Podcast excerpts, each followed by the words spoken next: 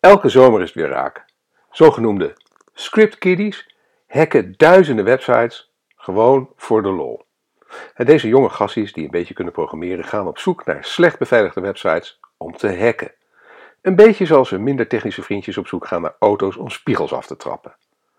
Zorg dat jouw website deze zomer niet de dupe wordt van dit cybervandalisme, dankzij de zes nuttige tips uit deze podcast. Maar nu wens ik je eerst een hele goede morgen, goede middag, goede avond of goede nacht. Want wanneer je ook luistert, ik vind het heel bijzonder dat je je kostbare tijd de komende minuten met mij wilt delen om te luisteren naar mijn podcast van deze week met de titel Houd je website veilig, 6 nuttige tips. Mijn naam is Erik van Hal, oprichter en eigenaar van CopyRobin, een dienst waarmee je altijd over een copywriter kunt beschikken voor een bescheiden vast bedrag per maand. En natuurlijk oprichter en hoofdredacteur van MediaWeb, de Nederlandstalige blog en podcast over digital marketing, speciaal voor mensen zoals jij en ik. Nou, ik gaf het al aan. Het is vaak juist in de zomer zover. Hè? Dan uh, in de zomer, als we allemaal op vakantie zijn, dan uh, ja, letten we wat minder vaak op. En jonge gassies hebben veel tijd over, want die hebben vakantie. En ja, dan gaan ze zich uh, blijkbaar vervelen. En uh, nou, de jongens die een beetje kunnen programmeren, die gaan vaak een beetje hacken. het is een beetje, een beetje hip om te doen. En het is een zaak dat je jouw website daartegen beschermt. En het is een goed moment om dat te doen, zo vlak voor de vakantie. En in deze podcast neem ik wat uh, uh, mogelijkheden, wat tips met je door. Zes tips uh, die je kan doen om te voorkomen dat je website wordt gehackt. Want de gevolgen van het hacken van een website kan vaak heel ernstig zijn. Zo ging zelfs in 2011 het bedrijf DigiNotar failliet door een eigenlijk vrij simpele hack van hun website. Nou, een belangrijk onderdeel van het goed beheren van je website is dan ook de beveiliging. Nou, als een zwaar beveiligde website toch wordt gehackt, hè, dus dan praten we niet over script kiddies, maar echt een hack van een goed beveiligde website, ja, in dat geval is het meestal het werk van professioneel werkende cybercriminelen. Eh, daar kun je uiteraard veel tegen doen, maar dat kost ook veel geld. Eh, verreweg de meeste gewone organisaties, hè, zoals die van jou en van mij, en die hebben gewoon niet het budget dat nodig is om elk risico uit te sluiten. Net zo min als je jouw kantoor op dezelfde manier beveiligt als een bank haar kluis. Maar zodra je je kantoor verlaat, zet je toch wel het alarm aan en controleer je of er geen ramen openstaan. Nou, zoals ik in de, net in het begin al aangaf, eh, de meeste hacks van gewone websites zijn eenvoudig te voorkomen. Ze zijn niet interessant genoeg voor de professionele cybercriminelen om er veel tijd aan te besteden. En in 99% van de gevallen gaat het om hobbyhackers of professionele hackers die grotendeels geautomatiseerd gebruik maken van bekende veiligheidslekken in de software waarop je website draait. Meestal een CMS zoals bijvoorbeeld WordPress. Ja, met name WordPress is populair bij hackers, omdat zo'n 60% van alle websites erop draait. En de keerzijde van het gemak waarmee je in WordPress plugins kunt installeren, is dat deze vaak kwetsbaar zijn voor veiligheidslekken. Internetveiligheidsexperts ontdekken dagelijks nieuwe veiligheidslekken, oftewel exploits, vooral in plugins. Daarnaast zien we steeds meer geautomatiseerde professionele aanvallen met als doel om de server waarop de website wordt gehost te gebruiken in een botnet, om spam te versturen of om DDoS aanvallen mee te doen. Hè? Denial of services aanvallen. Distributed denial of services aanvallen. Maar goed, wat kun je daar nou zelf tegen doen? Nou, de volgende vijf maatregelen die je kunt treffen om ervoor te zorgen dat je website moeilijk is te hacken. In ieder geval zo moeilijk dat verreweg de meeste hackers er niet aan zullen beginnen. Of ze moeten die website echt heel graag te grazen willen nemen, om wat voor reden dan ook. Ja. En de zesde maatregel, die kun je treffen als je 2 tot 5 liever niet zelf doet. Maatregel 1. Ga verstandig om met loginnaam en wachtwoord. Zorg dat je beheeromgeving alleen via een beveiligde verbinding is te benaderen. En hierbij worden gegevens versleuteld, waardoor het voor een buitenstaander, bijvoorbeeld iemand die afluistert, onmogelijk zou moeten zijn om te weten welke gegevens je verstuurt. En gebruik indien mogelijk multifactor authenticatie. Hierbij wordt er naast loginnaam en wachtwoord ook gebruik gemaakt van een extra beveiligingslaag op basis van een van een van de volgende criteria. Iets wat de gebruiker weet, bijvoorbeeld het wachtwoord of een PIN. Iets wat de gebruiker heeft, bijvoorbeeld een bankpas, smartcard, mobiele telefoon. Of iets wat de gebruiker is, bijvoorbeeld biometrische eigenschappen, zoals een vingerafdruk. En gebruik nooit een loginnaam als admin of administrator. Gebruik een moeilijk te kraken wachtwoord. het nadeel van moeilijk te kraken wachtwoorden is natuurlijk dat die ook moeilijk zijn te onthouden. Maar als je een dienst als LastPass of OnePassword gebruikt, links in de, in de blogpost, dan kun je verschillende moeilijke wachtwoorden ontsluiten via één veilig, maar goed te onthouden sleutelwachtwoord.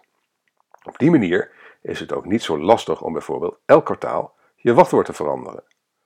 Maar helaas, ook hiermee is het toch oppassen geblazen. Zoals blijkt uit een uh, hack van LastPass enkele jaren geleden. Ehm, ik heb in de blogpost heb ik daar een uh, linkje naar gezet. Dus zelfs, ehm, zelfs die paswoorddiensten zijn natuurlijk ook uh, doelwit van hackers. Tip 2.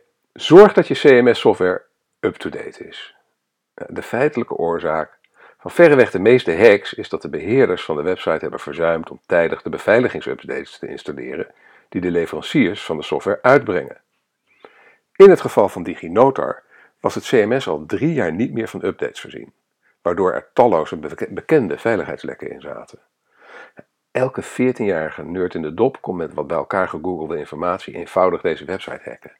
Zorg er dus voor dat je CMS-software altijd up-to-date is met de laatste security patches, met de veiligheidsupdates. Let erop, wanneer je een update doorvoert op je website, je altijd ook goed test of alles nog naar behoren werkt. Nou, de website van MediaWeb en van CopyRobin, die draaien op een zogenaamde acceptatieomgeving. Dat is een kopie van de live website waar we elke update aan de website eerst testen en aan, onze, en aan, onszelf of aan onze klanten voorleggen. Nou, pas als dat goed is gegaan, zetten we de wijzigingen door naar de live site. En ook dan testen we opnieuw of alles nog naar behoren werkt. Nou, in de blogpost heb ik een uh, infographic uh, geplaatst met onze complete workflow. Ik zal je besparen om dat helemaal uit te leggen nu in de, in de podcast. Maar het komt erop neer dat we een duidelijke uh, checklist, uh, stappenplan hebben voor elke update van de website om ervoor te zorgen dat dat zo veilig mogelijk verloopt. Tip 3. Beveilig je website tegen brute force attacks. Een gemiddelde website ontvangt enkele tienduizenden mislukte inlogpogingen per dag. Die van jou ook. als het goed is, zorgt je webhoster ervoor dat elke bron van veel mislukte inlogpogingen automatisch wordt geblokkeerd. Dit is namelijk nogal technisch werk en hoe verder af van je website in het netwerk je kunt ingrijpen, hoe effectiever het is. Nou, wat je wel sowieso zelf kunt doen, is de URL van je beheer inlogpagina veranderen, zodat het niet meer de standaard URL is. Verander bijvoorbeeld bij WordPress de standaard URL slash wp slash wp-login.php in slash beheer slash of iets dergelijks. Waarbij de pagina wp of eh, wp-login.php wordt verborgen. Dat scheelt al heel veel geautomatiseerde brute force attacks op jouw website. Tip 4. Beveilig je website tegen malware. Malware is kwaadaardige software die hackers op je server plaatsen om de computers van je nietsvermoedende bezoekers te infecteren. Nou, Google scant sites op de aanwezigheid van malware en zet elke dag zo'n 6000 websites op de zwarte lijst omdat ze zijn geïnfecteerd. Geen fijn plaatje als bezoeker van je website zo'n waarschuwing, zo'n knalrode waarschuwing van Google zien, waarin staat: de volgende website bevat malware. Ja, een grotere bounce rate veroorzaker zul je denk ik niet snel tegenkomen. Scan daarom preventief je website regelmatig op de aanwezigheid van malware en treed gelijk op zodra je malware vindt. Een heel handige hulp daarbij is Google Search Console, voorheen Webmaster Tools van Google. Hier vind je een verzameling goede tools om de gezondheid van je website te monitoren mocht je website geïnfecteerd zijn met malware en Google heeft je geblokkeerd, dan kun je zelf via Search Console een aanvraag dienen, indienen om gezond verklaard te worden. Dan komen we bij tip nummer 5. Het is zo voor de hand liggend, maar zorg dat er altijd een recente backup van je site is. We hebben het net weer gezien met de die, een aantal grote hacks die afgelopen maand, juni, over de hele wereld zijn gegaan. Het begon in Oekraïne. maar ook in Nederland zijn een aantal grote bedrijven daar de dupe van geweest. En een aantal hadden geen backups. Ja, dan ben je toch wel heel erg de sigaar. Want al die data is gewoon vernietigd.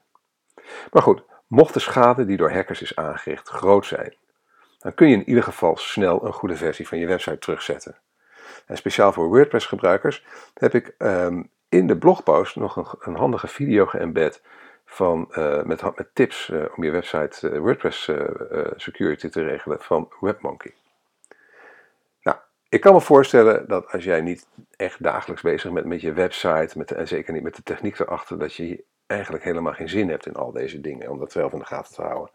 Daarom is tip 6, laat de punten 2 tot en met 5 en meer door een specialist verzorgen. laten we eerlijk zijn. Voor de meeste van ons is het zelfbeheren van de veiligheid van een website eigenlijk gewoon te veel gevraagd. En de discipline is moeilijk op te brengen en de kennis nog moeilijker op peil te houden. Daarom is het geen gek idee om deze belangrijke taak uit te besteden aan een WordPress beveiligingsspecialist. Iemand met verstand van zaken, zodat jij er helemaal geen omkijken meer hebt.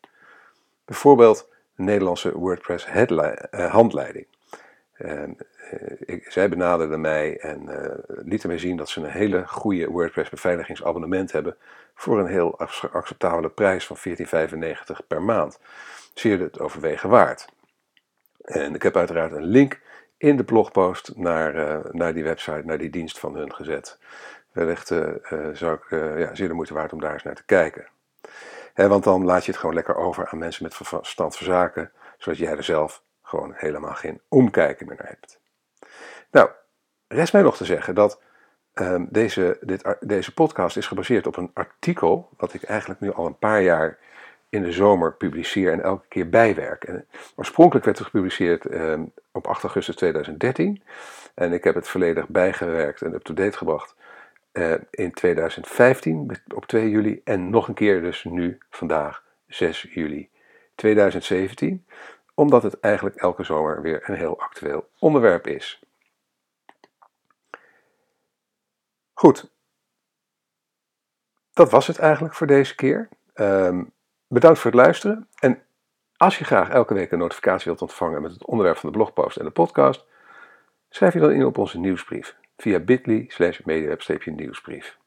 Ik heb een paar leuke goodies ook voor je die je kan downloaden, zoals uh, een, uh, een, een, hoe heet het, een pdf met daarin allemaal telefoon en e-mail en, en, en, en voicemail scripts voor social selling via LinkedIn. en um, dat kan verdomd handig zijn. Eigenlijk alle scripts die ik zelf gebruik, die kun je daar zo overnemen.